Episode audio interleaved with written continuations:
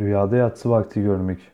Rüyada yatsı vaktinde olduğunu görmek Allahu Teala'yı tesbih edip zikretmeye işaret olarak yorumlanır.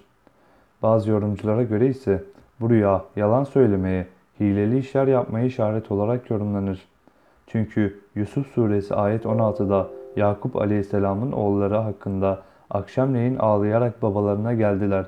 İşaretince hileye yani Yakup aleyhisselamın oğulları kardeşleri Yusuf'u kuyuya attılar.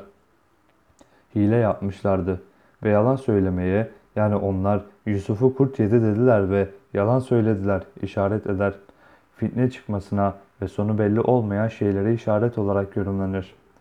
Allah'ı anmak, tesbih, Sübhanallah diye başlayan tesbih zikirlerini okumaya, tehlil yani La ilahe illallah diye başlayan ve içinde bu cümlenin bulunduğu zikirleri söylemeye ve Cenab-ı Hakk'ın diğer isimleri ile ona anıp zikretmeyi işarettir demişlerdir.